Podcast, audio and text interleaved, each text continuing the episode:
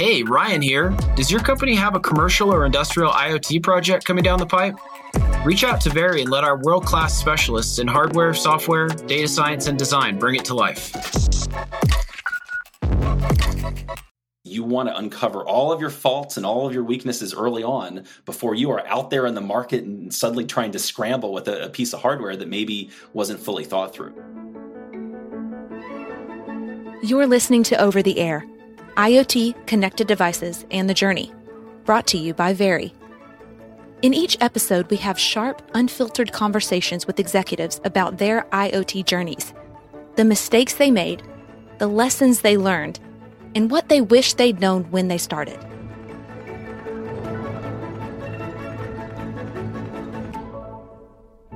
Everybody, welcome to Over the Air IoT Connected Devices and the Journey, episode one. Today, we're going to be talking with my very good friend, Keith Nothaker, CEO of BACtrack. Keith, welcome to the show. Thanks for having me, Ryan. So, Keith, for those that are not familiar with BACtrack, tell us a little bit about your company and what you guys do. We make breath alcohol testers for personal and professional use, along with apps for them.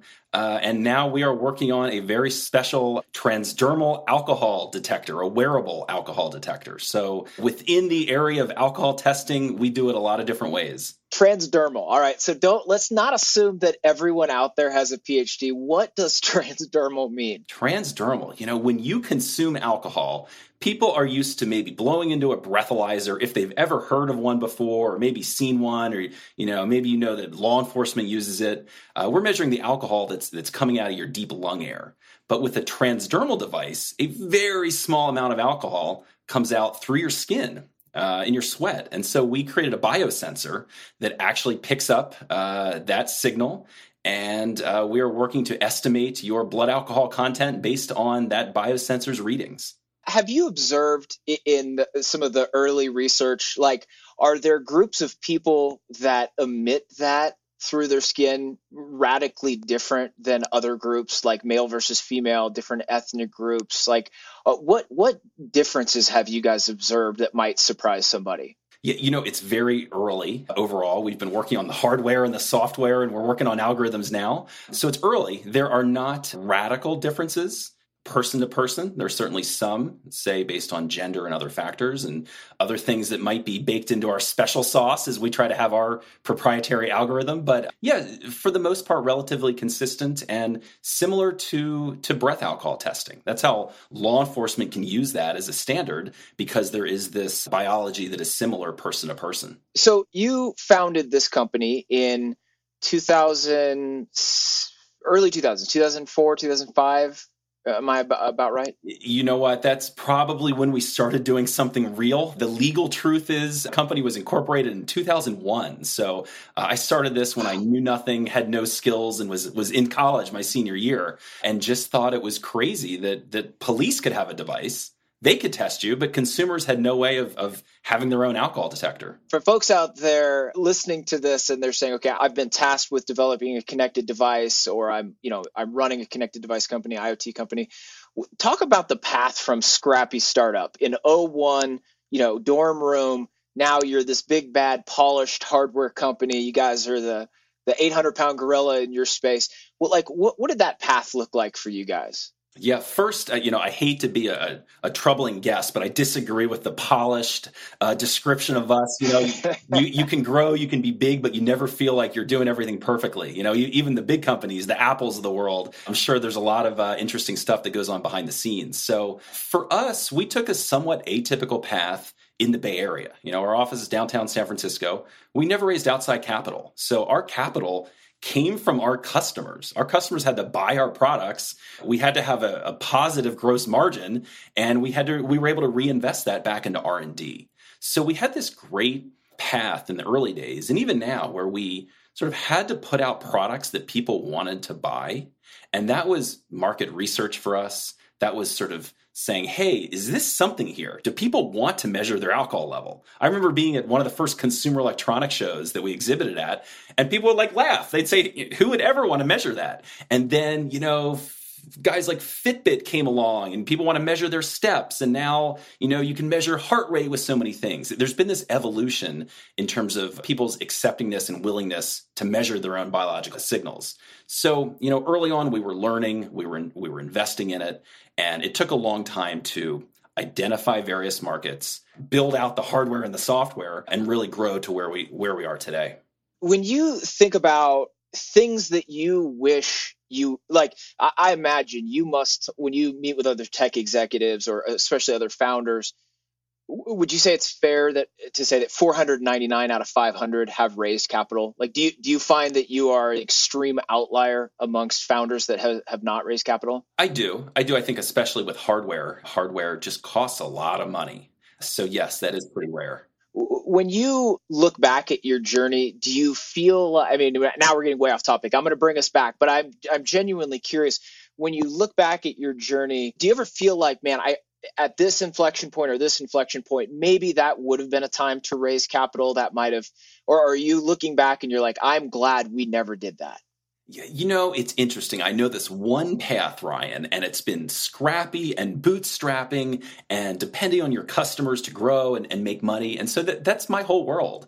And so I'm probably biased from that, but that has forced us to focus on the true customer need and to focus on hey, before we build this, before we cut steel at a manufacturing facility, like are we really certain about this? So, so I think it's really forced us to really uncover customer needs early in the process and I think for hardware design and IoT design, that, that's just critical. I mean, there, there's certainly uh, the market, you know, you can see products that didn't think through that early. Maybe they raised a bunch of capital uh, and you go build it. And you got guys like Juicero or other, you know, companies like that make a huge splash. And then whoops, you know, the pricing was way off or the product was, uh, was way off. So I think for us, there, there's not a time where I'm like, ah, shoot, we missed that opportunity. We have some amazing opportunities right now and we're throwing a lot of resources into them and we're excited by what we're doing. What do you think for for other companies that are you mentioned hardware is hard hardware is expensive.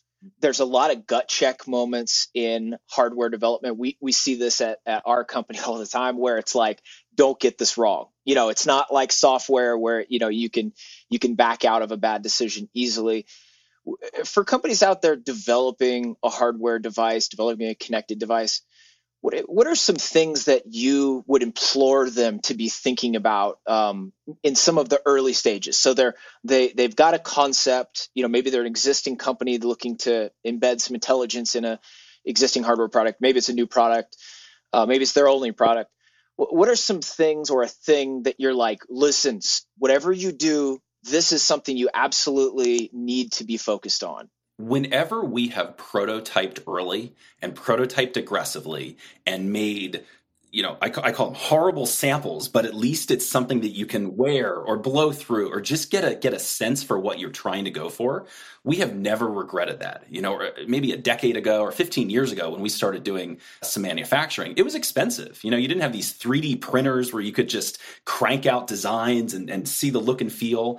And so, you know, it was expensive. You know, we paid two or three thousand dollars for one sample of like plastic, painted plastic. But it was always the right decision to see that because you just have this path that you get locked into with hardware and you want to uncover all of your faults and all of your weaknesses early on before you are out there in the market and suddenly trying to scramble with a, a piece of hardware that maybe wasn't fully thought through. So for us now and, and advice to other companies, it's try to prototype because there are so many prototyping tools now that are available more, more than ever before in the history of the world, from the electronic side to the plastic side, mechanical. I, I think that's critical and, and it's just it's fun now. You know, for our wearable, we have a we have a sleek, small device now that we're excited about, excited to launch into the marketplace. But we had you know big chunky things, and I was wired to a laptop when I was wearing a, a wearable device. You know that like that was harder, but still that was important to do during that process. So, so the question I want to ask is like, why do you think that's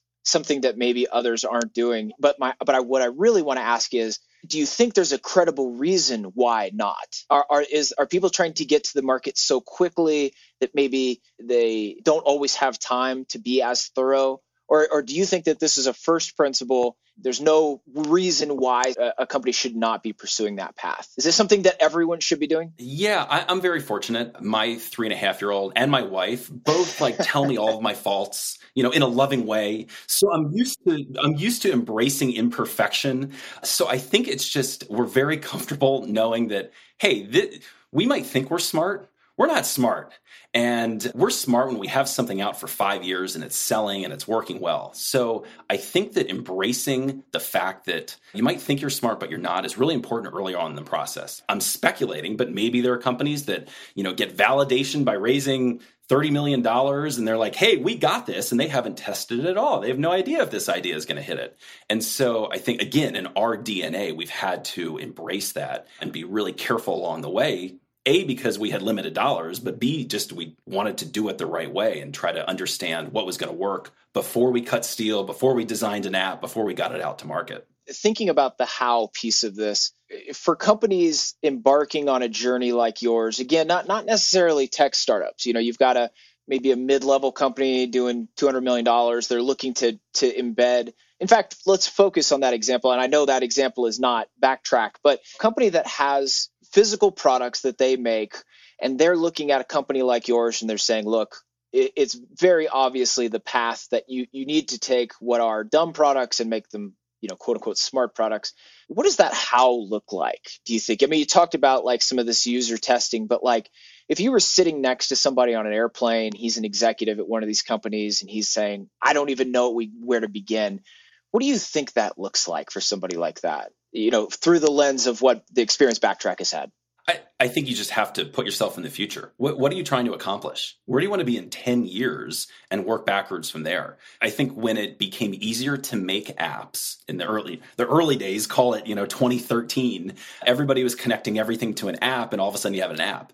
But what's best for the user? What use case are you trying to solve? What new capabilities do you have with a smartphone connection that you didn't have before when you were just a dumb product. I'm sometimes embarrassed to admit, but Ryan, you're such a stand up guy. I'll, I'll, admit it to you right here that when we were talking about making some of our first apps, um, I'm like, you know what? People get a they get a blood alcohol content value from our breathalyzer. It shows it on the screen of the breathalyzer of the BACtrack. Like, do we really need a smartphone app? And so once we sat down and thought through, well, we we can leverage all the additional sensors in a smartphone. We can leverage a large screen in the smartphone. We can display things on that, and everybody has a smartphone now, and we don't have to pay for an expensive screen. We'll just have people use their own screen. Once you think about the advantages and how you can use them, I think that helps define the roadmap for what you're trying to build. Not just, hey, everybody says IoT is cool and we need to we need to take our dumb stuff and make it smart. No, like what is going to add value? What can you charge more for? And what do people actually want? Yeah, it seems like from the vantage point, of course, you know, we we work with a lot of companies that are trying to embed intelligence in in what have historically been dumb devices. And it seems like no space is struggling more than the kitchen and bath space. And you look at some of the like smart kitchen appliances that are coming out I don't know. I, I don't want to insult people out there that are working on these projects, but you get a sense that it's technology for technology's sake and that the value isn't there that these are not things that customers have said this is extremely important to me do you do you see that a lot when you're looking out uh, at the landscape of of companies doing that and how does BACtrack think about what could be done versus what should be done because it's, it's it's valuable for the customer. This is going to be something that's really going to drive sales and drive value. Yeah, you know, there are products that you look at and say, "Hey, this doesn't make sense to me." Maybe there's a kitchen product or a scale that's digitally connected. You're like, "Hey, I'm not seeing the value here." For those specific companies, you know, your 1.0 product is never your best product, but if you're getting stuff out the door and it works and people are relatively happy, th- that's a big step forward. I, I actually save screenshots on my phone of like the original Apple computer, some of the original famous products in the world, and they're 1.0. It's embarrassing looking, but you know, it, it gets the ball moving. So on one hand, I'm saying, hey, prototype and do it perfect and think about the customer need. And you really, really want to try to do that. On the other hand, you can't have analysis paralysis where you're just trying to make everything perfect. And in a world of limited budgets and things changing so quickly, uh, you do need you need to ship, whether it's software or hardware. You need to ship. You want to make it as great as you can. You want to make sure it's safe. You want to make sure it's right for your users. But uh, I think it is important to to get it out the door. So you mentioned, you know, embarrassing V1s. I have to ask, BACtrack has gotten a lot of things right. What can you tell us about some terrible ideas that BACtrack has had? You look back and you say, that was just terrible. you know, no company bats a thousand. You mentioned Apple. Apple went like a decade with no good ideas, um, only bad ideas. what are what are some things out there that you look back and you say we did not get that one right? yeah we've been around for a while so like all these things pop into my head like good things and bad things and, and some fun things you know the first thing that pops in maybe not a horrible idea but just interesting. We took a sensor and a breath pipe design that we had for an early breathalyzer and this is 10 15 years ago when ipods were prevalent. Everybody had an ipod in their pocket listening to music. And we actually took our breath pipe and designed it using Apple's uh, made for iPod program so that you could plug it in and blow into this little connection and you could see your BAC result on the iPod screen. We thought it was cool. And, we, and we're like, wow, we're leveraging this connectivity and maybe it would incentivize use. We prototyped. We did I think a lot of things we're talking about here. And then it actually got high enough up in Apple and they said, you know what? we didn't design this product for other hardware pieces to plug in. Was, we were a little before our time there. So Apple essentially pulled the rug out from under us there on that project. But at least we were like in our core competency there. I'd say also there was a time when we were first getting into retail stores you know, it was exciting and BACtrack's getting into 5,000, 10,000, 20,000 retail stores. Now we're in Walgreens and CVS and Best Buy. But in the early days, we did a program and it sold really successfully in an office store, like an Office Max. And then the next season, they said, wow, you know, people actually bought this stuff. Like, can you give us more digital health devices? So we went out at the time and we created our own small little sub brand and sourced some like pedometers and thermometers and sort of health devices, steered off course from what we knew, threw it all in this big like corrugate display for, for a retail store and a thousand stores. And, and it didn't do great. It, it didn't do well the next year. And looking back now, it's like, what were we thinking? Like that's that's not who we are. But at the time, we thought we were taking advantage of a trend and getting into retail. So you know, just just lots of ups and downs throughout the years. And, and so for those who who are not super familiar with your brand, you guys are in a lot of retail locations. You know, like so somebody might be able to find your product in like what are a few? Weren't you guys in Costco, or am I misremembering that? Yeah, we, we've been in Costco. We are in CVS and Walgreens, Rite Aid, Best Buy yeah, we, we have placement in a number of retail stores and obviously COVID hit and, and you know that impacts foot traffic there. And then obviously us having online distribution, having like multi-channel distribution saves the day. You spend all your time designing and manufacturing. And then once you have it, that's the important part, having a smart distribution strategy of what you've built. Right. And, and, I'm sure that you guys spent a lot of time thinking about a pandemic strategy, right? Like everybody else. That's not in your playbook too, Ryan?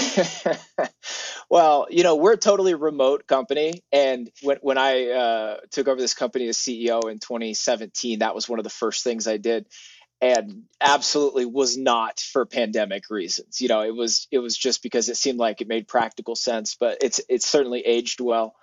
But so my, I have a question, but last question. Um, I really appreciate your time today. So very few things bring a smile to people's face like alcohol and the concept of alcohol. And you make a, a device that interfaces with uh, alcohol, people drinking and testing. And I, I remember when you first gave me a device, we were actually sitting at a pub in San Francisco and you know i felt compelled to sort of accelerate the consumption of my pint of beer so i i could see on the app how things were tracking over time. What can you tell the users about life at a company that is at the intersection point of you know smart devices and, and alcohol? Is that do you find that you get a lot of smiles when you tell people what you do and they they they feel compelled to you know, maybe take a shot of Fireball and see what that does? Yeah, you know, it's interesting. Yes, we have many interesting stories. Yes, beers that we have to drink at work to test our products are tax deductible, and tax deductible beers always taste the best. But, you know, with, with alcohol, I describe it as just this very wide spectrum. So there are people that can drink socially and have a great time and that adds to their night out. And then there are people that have alcohol use disorder and that's that's a very serious thing and you know DUI deaths and, and alcohol related fatalities it's just horrible. We've spoken with so many people that have those types of stories. And so it's I'd say somewhat unique for us to be making products and services that touch people all along the spectrum. And as we've grown our connected devices and we use smartphones, we can do uh, remote monitoring of people if you want to check somebody else's alcohol level remotely to keep them help keep them safe. So that's been this amazing use case. Mm-hmm. And then Ryan, what you talked about originally, just people being out, we think it's fantastic and fun for people to like use devices and get to know like how alcohol affects their own body. Mm-hmm. You know, it's just something that people should have. And so I, I'd say that I certainly enjoy what I do. And when you get into measuring uh, biology and health with an app and hardware, it's just, it leads to some really interesting, groundbreaking stuff. You mentioned looking backwards from 10 years. So it's 2021. Do you think that, and cars seem to be getting smarter? I mean, Tesla is, you know, I think is pushing the industry forward. I did not say driving the industry forward because we're trying to avoid puns on the show. This is a pun free zone do you see a, an outcome uh, i guess on the spectrum of like this absolute should happen or this is a little bit you know this is too nanny state where you know if you're going to operate a, a, motor vehicle there's some kind of BACtrack powered or other company powered biometric sensor that that is able to you know this transpiration thing you were talking about. You just press your finger maybe it's part of the ignition process and it says hey you're two tenths of a of a percent over the line. Car doesn't start you know, or something like that. Do you see a future where this is baked into auto automotive technology? I, I do. There are people that have been working on this for multiple decades. That is definitely the future. If we are part of that, fantastic. If we're not part of it, and and a huge chunk of our business dies because that exists, I would love that. That'd be fantastic because the truth is there are still 10,000 people dying every year from alcohol related crashes on the roads in the United States. So I think this needs to happen. We want it to happen. Technology is moving forward. I think with automobiles and manufacturers, there's just so much there and liability and insurers. So uh, it's not surprising it's taking so long to develop. But I absolutely believe that that should happen and that will happen. All right, Elon Musk, if you're listening, this is the next big technology. I know the new Model S is coming out soon. Keith, I want to thank you for your time today. It's been great having you. I really appreciate you being guest number one on the Over the Air podcast. Everyone, Keith Nothaker, CEO of BACtrack. Keith, thanks a lot. Thank you, Ryan. Appreciate it. You shouldn't have to worry about IoT projects dragging on or unreliable vendors. You've got enough on your plate. The right team of engineers and project managers can change a pivotal moment for your business into your competitive edge. Very's close knit crew of ambitious problem solvers, continuous improvers, and curious builders know how to turn your ideas into a reality on time and up to your standards.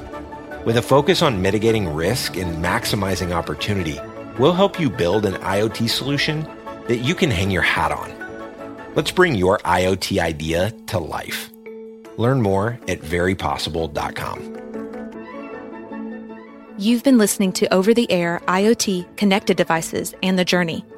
If you enjoyed today's episode, make sure to hit subscribe in your favorite podcast player and give us a rating. Have a question or an idea for a future episode? Send it to podcast at verypossible.com. See you next time.